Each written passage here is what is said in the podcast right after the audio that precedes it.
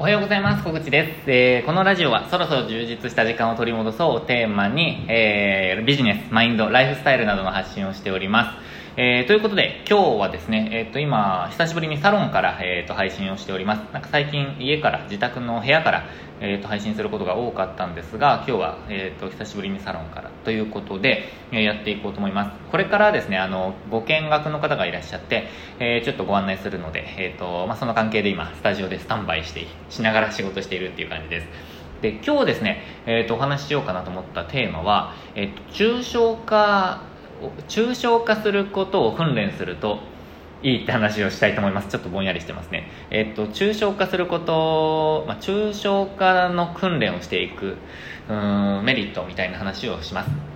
で、えっと抽象的と具体的ってあるじゃないですか。で、えっとまあ、抽象化することと具体的にしていくことってなんかいろんな、えー、それぞれのメリットデメリットがあると思うんですけど、まあ、今回、えっと、まずはあの抽象化する意味っていう話をしたいと思います。で、抽象化っていうと例えばちゅ、まあ、抽象的っていうとなんかこうざっくりみたいな、えー、となな雰囲気みたいな感じで捉ええー、られがちというか、そういう意味だと思うんですよ。まあ、例えばなんかなんかうーん、まあ、抽象的というかレイヤーを上げるって感じですかね、抽象的っていうのは。あの例えば、えーとまあ、今サロンにいるのでサロンにいるんですけど、うーんしばらくはやあのちょっと早く来て、今冷房をつけてあのスタンバイしているんですよ。で、えー、っとそれでお客様をまあお迎えできるようにしていると、あと自分の準備もできるみたいな感じで今、えー、っと早めに来ているんですね。で、ここで、えっと、なんかその具体的な話すると具体的な話をすると、えー、サロンに、うん、いちじかんまえに来て、で 準, あの準備を終えて一旦終えてクーラーをつけて、で、えー、っと自分の仕事を余った時間でやろうみたいなのが、まあ、具体的な話ですよね。で、それを抽象化すると例えば、えっと、事前に来て、えっと、お客様が快適に、えっと、過ごしていただけるように、えー、準備をするとか、空いた時間で、えっと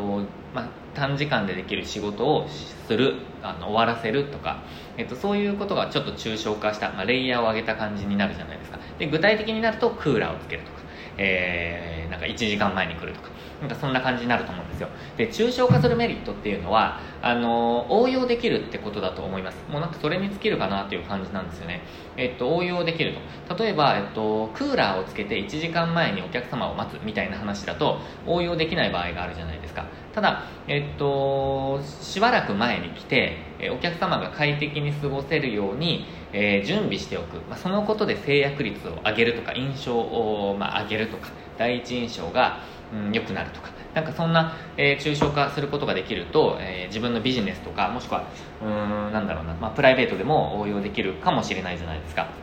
まあ、そんな感じで、えーと、抽象化することで応用ができるんですよね。で、それができないと、えーとまあ、なんかうんなんていうんだろう、このノウハウは自分には関係ないなとか、まあ、これは自分のビジネスには応用でき応用できないというか、なんていうんだろうな、うんと、まあ、別の話だなと、違うジャンルだなみたいな、えー、ことになっちゃうと思うんですけど、抽象化が得意になってくると、なんかこうどんなことでも自分のビジネスとかに、えーと、転用できるかなって思います。で、これ私あのそんなに得意じゃないんですよ、実際。えー、ただこれって結構訓練だなと思っていて、えーと、もう常にそうやって抽象化して何かにまあする、これはどういうことだろう、あ、そういうことか、じゃあ自分ならこうかなみたいなのを無理やり考えていく、えー、ことを、まあ、そういうことを繰り返していくことで、えー、結構抽象化ってあのできるようになるなって感覚があります。えー、と例えば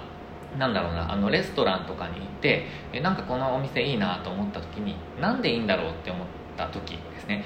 例えば店の雰囲気なのか、えっと、音楽の感じなのか、えっと、窓の大きさなのか、明かりの、あの、まあ、明かりの入り具合なのか、光の入り具合なのか、照明なのか、えっと、なんか材質なのかって、いろんな要素があるじゃないですか。ただそこで、そっか材質かと、で材質はこの壁紙を使ってるからだなとかっていうよりも、まあ、この色合いとマッチしているからなんだろうなとか、うんと音楽が結構こう緩やかな感じの音楽だから、えーまあ、このペースだからいい感じなのかなとか、まあ、明かりがふわっと入ってきている、もしくはレースのカーテンをこうしているので、まあ、柔らかい光だとそういう雰囲気になるのかなとか、なんかそんなえー、まあ抽象化をして応用できる、まあ、そんな感覚ですね。レストランとかカフェとかに行ったり、本屋さんに行ったりとか、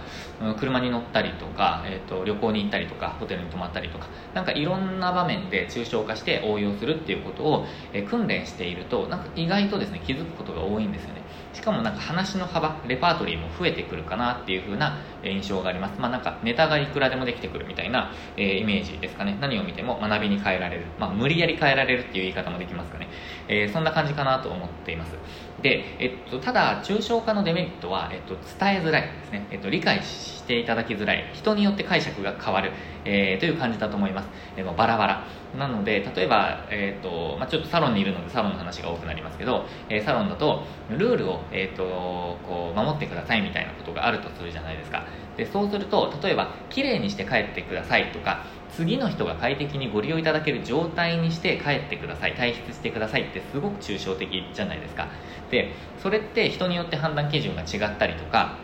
えっとあまあ、これは綺麗だからやらなくていいなという謎の、えっと、判断をしていただいしてしまったりとか、えっとまあ、そういうふうに、えっと、判断基準が人によって変わってくるんですよね。あとは、うんまあ、純粋に分からないっていう人もいると思います。あの意味が分からないっていう人もいると思うんですよね。あの例えば綺麗にしてくださいって ど, どこを綺麗にすればいいのみたいな、床なの、壁なの、えー、トイレなのみたいな、えーと、水回りなのみたいな感じで、まあ、思っちゃう人もいますよね。っていうか、まあ、分からないというか、うん、伝えてないので伝わらないみたいな感じなんですけど、なので、えーと、それを考えると、そこは具体的に、えー、言った方がいいなと。具体的に、まあ、深掘りしてというか、まあ、なる、なるべく詳細に書いた方がいいと。で、うん、なんならもうルールをきもうこれですこれですこれですと、えーと、特定してしまった方がいいという感じですかね。えーと、例えば掃除してくださいっていう時に、えー、じゃあ掃除道具はこのじゅっしゅるいがあるので、どれか選んで床掃除をしてくださいとかじゃなくて、うん、例えばクイックルワイパーで、えーと、いちまい使って掃除してください、これは必ずやってくださいみたいな、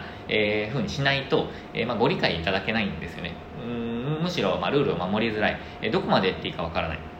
みたいな感じだと思います。なので、えっと、それは伝える相手とか、えっと、あとはどれだけ情報を共有しているかとか、うーんなんかどういうバックグラウンドかによってだいぶ変わってくると思うんですけど、うーんなんか自分の感覚では、えー、っと自分以外の人はとにかく具体的に伝える、自分の中では抽象化して考える、えー、そしてそれで抽象化して考えた結果、誰かに伝えるときは具体的に伝えるみたいな感覚ですかね。で抽象的に伝える時も具体的な、えっと、例、例えを、えー、必ず添えて伝える方が伝わりやすいかなと思ってます。で結局人に伝える時は相手に行動していただいたりとか、まあ、なんか動いてもらうとか、うん、まあ、何かしらの、えーとまあ、求めるものっていうのがある、まあ、目的があるわけじゃないですか。えーと、求めるというよりも目的がありますよね。なんとかって伝えた時に何何してほしいとか、うんとこう考えてほしいとか、えー、なんだろうな、まあえー、どこかに、えー、何をしてほしい、守ってほしい、言ってほしい、なんかいろんなあの行動の目的がありますよね。こちらの行動の目的があって、でその、うん、結果が相手に何かしてもらうとか、何か感じてもらうとか、なんかそういうことだと思うんですよ。とにかく何か伝えるってことは、でその時に、えー、ちゃんとまあ伝わる形で、えー、伝える、えー、のがまあ、うん相手のためかなと、まあ、自分のためでもあるかなっていう感じですかね。お互いのため、えー、なるべく伝わる方法で、まあ、それは抽象化と具体的っていうんですか、えー、と抽象的と具体的を、まあ、使い分けながら、あのうまく切り替えながら、えー、とコミュニケーションを伝えていく方、コミュニケーションしていく方がいいかなと思っています。ただですね、ただですね、えー、とその時に、えーとまあ、具体的具体的具体的ばかり、えー、気にしてしまうと、うん、自分の学びにならない場合があるので、えー、自分の中では抽象的に考える、ただ伝える時に具体的に考える、これができてくると、なんか結構いろんなところで、えー、学びになることが多いなと最近感じています。感じているので、ちょっと今日は、えー、そういう、えー、共有をさせていただきました。まあ、何かが、まあ、悪いことが起こった、えー、時にも、まあ、なんかなんていうんですかね、えーとまあ、応用できるなとか、もしくはうーん、まあ、ニュースとかを見ても、ニュースちょっとあんまり見ないんですけど、うん、例えばなんだろうな、まあ、知床のなんかこう船の、えー、と悲しい事故がありましたけど、そういうのを見ても、まあえーとまあ、無理して、えー、とこう判断をうーん曖昧に曖昧じゃないな、まあ、甘くしていかない方がいいんだろうなとか、なんかそういうようなこととか、まあ、知床の例を別に出さなくてもよかったかもしれないですけど、なんだろうな、えー、と昨日ツイートでその話をしたので、えー、ちょっとパッと思いつきましたけど、なんかまあそういうえー、となんかいろんあらゆるところから自分に応用できる学びっていうのが、えー、と得られる、それが抽象化の、うん、なんかすごく、うん、いいポイントかなと思っているので、えー、ぜひ参考にしていただけたらと思います。まあ、参考にしていただけたらとか言いながらですね、私は全然まだ、えーとうん、応用しきれないというか、うん、修行中という感じですかね。まあ、もっともっといろんな、えー、と学びにつなげられるんだろうなと思いながら、えー、これを意識しながら、えー、普段生活していますという感じです。ということで今日はですね、えー、と今、えー、お客様からえー、ライン が来まして、ちょっと遅れるということなので、えー、ともう少し仕事を、えー、して、えー、お待ちしたいと思います。ということで、えー、今日も最後までご視聴いただきましてありがとうございました。あ、そうだ、えー、と昨日メルマガでですね、えー、と定期利用 の, あのレンタルスペース向け定期利用獲得ガイドブックの、えー、と先行の受付というか優先配布の、えー、と受付を開始しました。えっと、これはメルマガ読者の方にだけなんですけれども、あのそれにご登録いただいた方に優先して、えー、と配布をしていきたいと思います。まあ、勉強会とかも開こうかなと思っていますので、まあ、その方限定で、えー、と公開していこうかなと思ってますので、まあ、ぜひ、えー、ご登録ください。あのー、無料なので、えー、損したと思わ、あのー、思わないような内容になると思います。まあ、今書いてるんですけど結構文字数が多くなりそうなので、えー、ちょっとですね頑張ってやっていきたいと思います。ということで、ぜひすぐご登録ください。では、今日も最後までご視聴いただきましてありがとうございました。今日もチャレンジしていきましょう。